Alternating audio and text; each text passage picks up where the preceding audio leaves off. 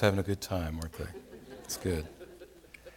Do you remember the day when Jesus crossed the lake and uh, spent some time in a foreign country? He's a Jew, and he's coming to a place that is predominantly Gentile. He is now stepping into a, a different kind of culture, a place where the ideas, the way people think, the traditions and customs, they're the very opposite of everything he's seen and experienced for the past 30 years while living and working in Israel. He is stepping into a brand new world. The Bible gives us the details about this, Mark chapter 5. Do you remember this? First thing Jesus encounters when he gets to this new place is a man who's demon possessed. Now, Jesus has dealt with demon possession before, but not like this case. The Bible tells us this man is possessed by a legion of demons, meaning an army of demons. I mean, the darkness here is greater and stronger than anything we've seen before. I mean, at this point in his ministry, Jesus is now facing his greatest challenge of all.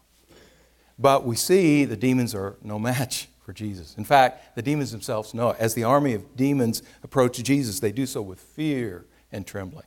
I mean, just right off the bat, they put up the white flag, they, they recognize their surrender and say, Lord, we're not here to fight because we're no match for you. We get that. We're not here to fight, we're just here to make a request. If you're going to cast us out of this man, would you send us into the pigs over there? And Jesus honors that. He does what the demons ask. The demons leave the man, they enter into the pigs, and immediately there's an avalanche. I mean, all of a sudden, 2,000 pigs just go crazy and start running down the hill, jump in the water, and drown. Well, the people back in town hear about this commotion and they are upset. I mean, they just lost a major investment. 2,000 of their prize hogs have now disappeared into the Sea of Galilee. They have just lost a big chunk of money and they want to find out who's responsible for this. So they come out to meet Jesus. And when they get out there, they're surprised to find this formerly demon possessed man, this man who had terrorized the whole region, a man so wild and so dangerous in his behavior, he was forced to live outside of town. I mean, way outside of town, way out there in the cave, so he'd be far away from all people. And yet now they see this dangerous man sitting quietly, sitting calmly at the feet of Jesus. He's not dangerous anymore. In fact, the Bible will say he's now fully clothed and sitting there in his right mind. He's, he's not crazy anymore. This bad man has suddenly become a very good man. It's a miracle, an astounding miracle. And the people notice this and they're amazed by it. But they also notice that the pigs are missing.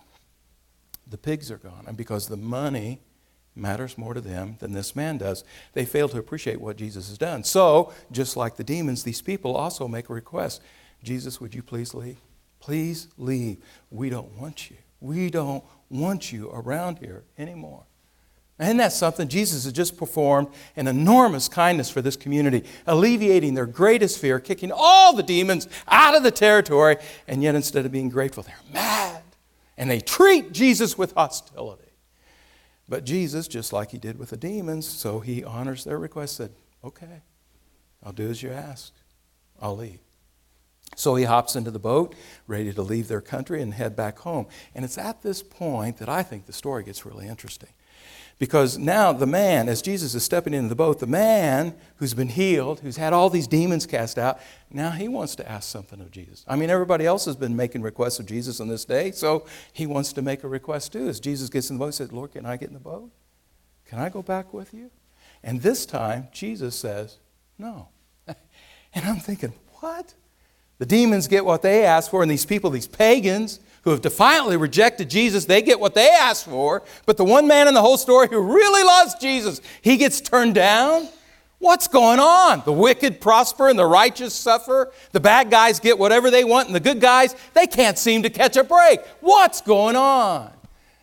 Well, let's just stop for a moment. Before we finish the story, let's just stop and point something out. You, you need to realize, I do too, what Jesus is doing here, how he's dealing with this man, sometimes he's going to deal with us the same way. In other words, sometimes Jesus is going to tell us to do things that clash, that clash with what we want and desire. Sometimes what he teaches here in the Word is going to clash with our upbringing. You know, I was always brought up to believe, and then Jesus comes along and says something different. Or what he commands here in his word is sometimes going to clash with our personal opinions. You know, I've always thought, or I've always felt, and yet Jesus comes along and says something that's the very opposite of that. Or sometimes what God teaches here in His Word is going to clash with our political views or our cultural, cultural values. Hey, as long as I'm not hurting anybody, shouldn't I be free to do whatever I want? And Jesus says no. And all of a sudden, you find yourself at this point of tension where what he says and what I think, they're not the same thing. We're not on the same page. What Jesus wants and desires for me, what the world wants, they're completely at odds with each other. So you're at this point of tension where you've got a decision to make. Who are you going to listen to? Who are you going to follow? You going to follow Jesus or follow your gut? You going to do what Jesus wants and desires for you, or are you going to let some other voice in this world have the final word, the final say in your life? That's what's happening in Mark chapter 5. Here's this man who really loves Jesus, and yet he's now at this point of tension because what he wants and what Jesus wants for him, they're not the same thing. He's looking for yes, and Jesus says no. But fortunately, Jesus goes ahead and tells him why. He turns to this brand new disciple and says, Listen, there's a reason why I'm turning you down. I don't want you to get in the boat with me. I want you to stay put, stay home. I want you to spend some time with these people who do not like me. because right now, you're the only one who could connect with them. So you just stay here and, and spend some time, and as the opportunities arise, you let them know about the good things that I've done for you. Let them see how I have changed your life. Let them see this is real. This is no trick or piece of magic. God really is at work in your life. And as they begin to sense that, they're going to start to get curious and they're going to begin to ask questions. So you see, because of you and the life that you live, because of you and the story you tell, they're going to begin to learn the truth about me. So the man does just as Jesus says. He, he stays and he begins to talk to other people about Jesus. And what happens? A couple chapters later, you get to the latter part of Mark chapter 7, you find Jesus coming back to the same place, this foreign country. Only this time, he gets a completely different reception. This time, we read about the feeding of the 4,000. Not the feeding of the 5,000, that happened among the Jews, but we're reading about the feeding of the 4,000, what's happening here among people who are not Jews. We see Jesus performing miracles. We watch the crowds respond positively to the preaching of Jesus. We're seeing disciples be made here among the Gentiles. How did that happen? What opens the door to this revival? It's this man, this brand new disciple, who in his own quiet way, he just talks. He just lets other people know the truth about Jesus. I believe we're being asked to do the very same thing in this scripture that we're going to study today. 2 Timothy chapter 4, we're just going to look at two verses. Take a look at this with me. Chapter 4, verse 1 says, In the presence of God and of Christ Jesus, meaning he's here and he's watching. He's watching because he expects something from us. He has an assignment for us, and he wants to see if we're carrying out that assignment. So, in the presence of God and of Christ Jesus, the one who's going to judge the living and the dead, he's going to judge. Meaning, we need to be responsible. We will be held accountable. God has a plan for this world, and we have a part in that plan. Are we doing our part? Have we responded to that purpose? Now, now put this in the right context. We talk about God watching. Watching in what way? To see who's been naughty and who's been nice? You know, watching like a prison guard, watching that criminal there in the cell, just hoping to catch him break some rule so he can clobber him? No, no. God's watching like parents watching a baby sleeping in the crib. Is he sleeping okay? He's breathing, right? Yeah, yeah. See, they're watching because they want things to go well for that child. They're watching because they want to see this child grow and experience life to the fullest. They're watching because they're expecting good things for this child. That's how God watches us because He cares, because He wants to be involved. He wants to see us grow and develop. So, in the presence of the one who's watching, the presence of God in Christ Jesus, the one who's going to judge the living and the dead, and in view of his appearing, know this, he is coming back. And when he returns, he will establish his kingdom in the fullest possible measure. So, Paul says, the Apostle Paul turns to this young man, Timothy, and says, in light of all these powerful truths, I want to give you this charge, this solemn charge preach the word. Now, there are nine commands. You'll find nine different commands here in the first five verses. Five of them right here in verse 2, and another four down in verse 5. But I think this is the primary one preach the word. And everything else, all the other eight commands kind of surround and, and supplement and support this one primary command preach the word. See, preach the word, be willing to share the truth about Jesus. And you got to be ready to do this in season and out season when it's convenient and even when it's not convenient. Do you remember how Jesus experienced this? You remember the first time he preached in his hometown, Nazareth? And do you remember the kind of reception he got? It, it wasn't good. Here's the place Jesus has spent most of his life, close to 30 years, grown up in this place. He knows these people really well. He understands what they wrestle and struggle with. And, he's seen something over the years that just really concerns him. They're prejudice, they're racial prejudice. These are Jewish people, and they hate the Gentiles. Just, just, I mean, they're not shy about it. They just hate them.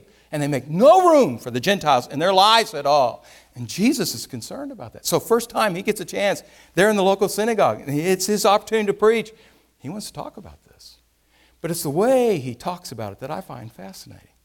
You know, Jesus doesn't get up and say, You know, I have an opinion I'd like to share with you today. Uh, guys, gals, you know me and I know you. We've known each other for a long, long time, but there's something I've seen for years and it just kind of bothers me the prejudice, this hatred of the Gentiles. You know, my, just my opinion, but I don't think this is right. I really believe God loves the Gentiles just as much as He does the Jews.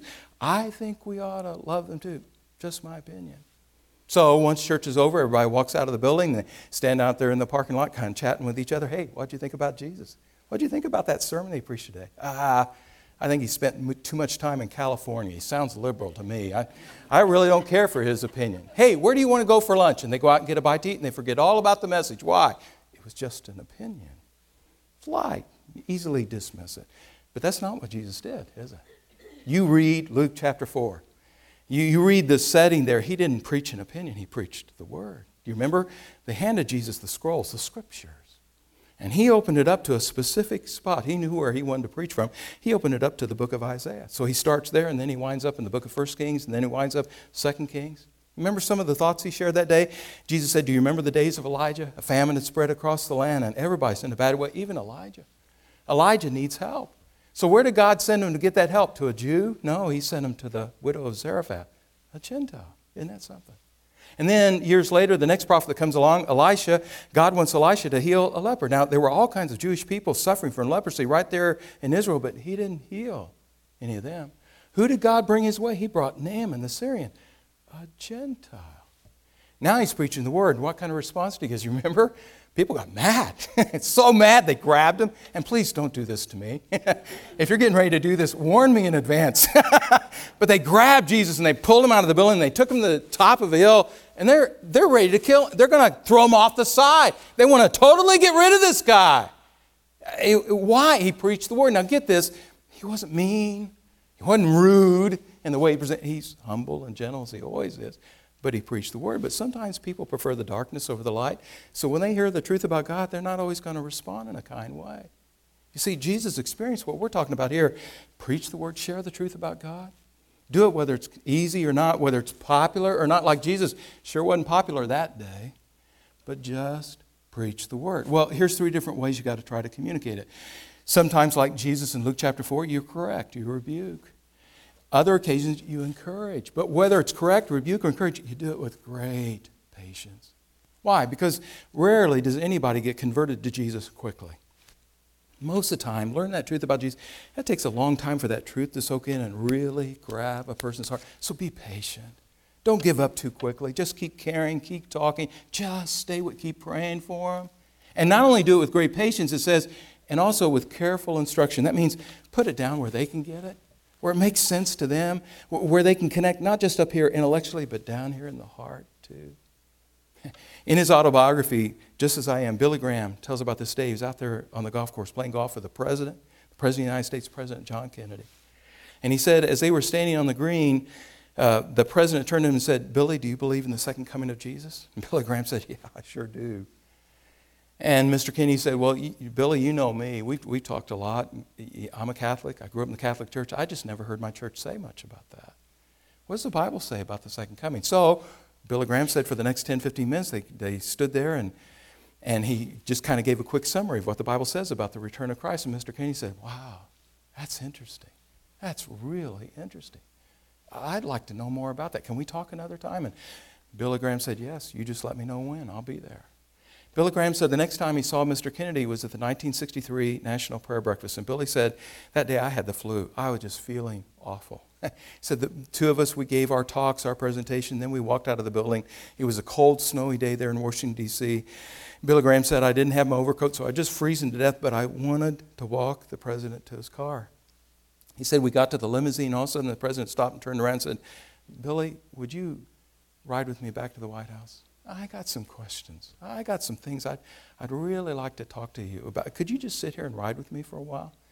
And Billy Graham said, Mr. President, I got this terrible fever. I, am I'm not feeling well at all. I, I'd hate for you to catch this. I mean, I just feel terrible if you got sick because of me.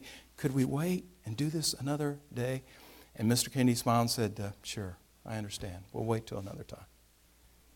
He hopped in the limousine, went off, and Billy Graham says, Never saw him again. A couple weeks later, November 22nd, 1963, John Kennedy was assassinated. Never saw him again. Billy Graham, many years later, he's reflecting on it. He says, I am still haunted by that memory. What was on his mind? What did he want to talk to me about that day? And why? Why? Why didn't I get in the car with him? I am never going to be able to recover that moment. That's why there's such a sense of urgency to these words at the Apostle Paul here towards the end of his life, knowing how precious every moment is. He gives this charge preach the word when it's easy, even when it's not easy, when it's convenient, even when it's not convenient. When God opens the door, never hesitate to tell other people the truth about Jesus. And yet we do. we all do. We all hesitate. Why? Well, one of the reasons why is this word here preach. You know, we hear the word preach, we think of what I'm doing right now, standing up here in a platform. You know, people gather together at a special time, special place to hear the word of God taught and explained. And many times in the Bible, that's how that word preach is used. You see a lot of examples of this in the book of Acts with the sermons that Peter and Paul delivered. But that's not the only way that the Bible uses that word preach. In fact, this word that's used here, the Greek word that is used here, that's translated preach, is the same exact word that's used in Mark chapter 1, verse 45, where you find this man who's been healed of leprosy, and he is so thrilled about what Jesus has done for him that uh, he wants everybody to know. So the Bible says, Mark 1:45, he went everywhere preaching the good news. And it's obvious from that context that he wasn't standing behind a table or a pulpit, wasn't standing in some special kind of building. No, it was just kind of an informal thing. The people he met in his home, the people he met on the street, hey, do you see what Jesus did for me? Do you see how he changed my life? He's the one that made this happen. Isn't that something? And in that context, the Bible calls that talking, that sharing, preaching. In fact, did you know if you worked your way through the New Testament in the Greek Bible, you'd find 33 different words that are translated in our English Bibles as preach or proclaim. It describes all different kinds of activities, like Acts chapter 8, verse 4. And the Bible says when the persecution broke out against the church there in Jerusalem, many of the Christians began to scatter. The apostles stayed, but at that point, many of the Christians said, hey, we, we ought to go back and live somewhere else. So many of the Christians decided to move to other towns and villages. And yet the Bible says, Acts 8, 4, as they went from place to place, they went everywhere preaching the word. What does it mean they were preaching? Does that mean they waited till the Sabbath and they went to the synagogue and there made a, got up in front of an audience and, and made a formal, prepared presentation? Here's why I believe Jesus is the Messiah. Yeah, maybe some of them did that. But I got to think when it talks about these people going everywhere and preaching the word, it's more like what we read in Acts chapter 18. Priscilla and Aquila, this wife and husband, they invited Apollos, Apollos to come to their house for a meal. And there in the privacy of their home, in this non threatening atmosphere, as they're sitting around a table sharing a meal, just kind of a one on one encounter, the Bible says Priscilla and Aquila, they just began to teach. They, they taught. They explained the Word of God so that Apollos could understand it more accurately. I think that's what a lot of those people are doing in Acts chapter 8 as they settle down in those new towns in the midst of their daily routines, as they're having these casual conversations with the people they're working with out there in the marketplace. As the opportunity arises, they begin to tell other people about their faith in Jesus. So sometimes when the Bible uses that word preach, it's talking about something formal, like what we see Stephen doing, Acts chapter 7. They're in a very official kind of gathering, all the religious leaders sitting quietly for a long period of time, listening as he delivers a sermon. That's preaching. But I also think it, it refers to those informal occasions when just having a casual conversation with a neighbor or a friend. Or sometimes it's even be, between those two things. Uh, it's interesting in 1 Peter chapter 4 and verse 10, the, the Apostle Peter says, Anyone who speaks, let them speak as though they were speaking the very words of God. And according to the scholar, Peter Davids, the kind of speaking he's talking about is a, a teaching, an exhortation. Kind of like what a counselor, a Christian counselor, does. They're working with a client, they're making some observations, they're sharing some insight, and then because they're a Christian, they open up the Word and say, hey, let's discuss a strategy. How are we going to turn things around here? What are some next steps that you can begin to take? And from the Word, they encourage, they exhort that person to get back on their feet again. Or maybe it's what a Max Lucado does when he writes a book, or maybe it's what many of you do when you write a blog. You go public with your faith and you begin to address the issues of the day. And here's how I, as a Christian, see these things. This is how I read this. Or maybe it's what some of you do when you teach a Sunday school class or you lead a discipleship group. See, there's all different kinds of ways to preach the Word. And the point is, it's something we can all do. And yet we hesitate. Part of the reason we hesitate is because it intimidates us, it just scares us. And I get that. I get scared too. So think of it like this Who was it that was instrumental in leading you to Christ? Who were the people that made the difference for you? Who, who was the one that helped you understand what it really means to put your trust in Jesus? Was it a parent, a sibling, a friend from school, a college roommate? And what was it about their approach? Why were they able to connect with you and nobody else could? What, what did they do that enabled them to connect? What was it about the way they explained things that made the story of Jesus so compelling and so convincing for you? Was it their integrity, their persistence, their enthusiasm, their courage, their care? And could not those same qualities be in you? I mean, what they did for you, that they found a way to connect with you, could not what they did for you, could you not do the same thing for them? Sure, sure you can. See, you don't have to be a Billy Graham holding giant crusades and watching thousands respond to the invitation. That's his style of preaching, not yours, and it's not mine. God just wants you to be you, and then watch. Watch for the people that God will put in your path the family, friends, grandchildren, the people you see every day at the gas station, the people you meet every day at the grocery store. You know, it's like Dan Clymer talked to us a couple of weeks ago. Why do you keep bumping into these same people? Maybe that's no accident. Maybe God wants you to connect with them. So, like Dan Clymer said, hey, start listening. Start paying attention. Start asking questions. Find out who they really are. Find out what it is that they're wrestling with. Build that relationship. Build that trust. And let those people know that you really care. They're not just a project, they're people, and you care. Regardless of whether they end up deciding yes for Jesus or not, I'm going to care about them. And when you get to that point, then just wait for God to open the door. And when He does, you don't have to preach a whole sermon, just share a thought. Hey, here's what's been helpful for me. Here's how the Lord made a difference for me. Now, if you want to talk further about that, I'd be happy to do so. Just let me know and let God take it from there. Some years ago, there was this uh, doctor, young doctor by the name of Julius Hickerson. And, and, he had this promising future in front of him. Doctor, you know, I'm going to help people. But then he decided one day to, to give that up and instead become a missionary to Colombia, South America. All his friends thought he was crazy, giving up all this pay, all these perks, this great life as a doctor. And you're going to be a missionary. Where? Colombia, South America? Man, you've never been to Bible college. You don't have any training for this. What are you doing? You're throwing your life away. Two years later, after being in the mission field for two years, and there were no visible results. And after two years, not one convert, not one. and everybody, all his friends back in the States, man, he, he made a huge mistake. And then there was the tragedy. He was killed in a plane crash. He and a friend of his, a pilot friend, were trying to deliver some supplies to a very remote region of Colombia, but the plane crashed and they were both killed in the crash. Well, the people in that remote village, they came out, sort through the wreckage so they could find the bodies, give them a proper burial, and they knew about the supplies coming, so they started to gather up the supplies. And in the midst of the supplies, they found a Bible. A Bible that was written in their own language, and it was all marked up with all kinds of notes. So they started to read it. It was five years before another missionary actually reached that area of Colombia, and when they got there, they found several growing, thriving churches. And the missionary was astounded. Hey, how did this happen?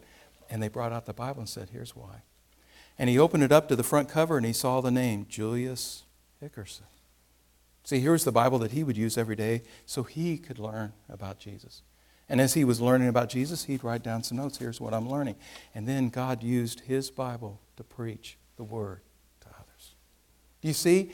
The Bible says, 1 Corinthians chapter 15, know this, your labor in the Lord is never in vain. Maybe, like Julius Hickerson, you're going to have to wait till you get to see the glory to see the impact that God made through your life. But know this when you preach the word, even when it's not easy, even when it's not convenient, even like with Jesus, when it's not popular, just preach the word. Share the truth about Jesus. And know this that your labor for the Lord will never be wasted. Let's pray.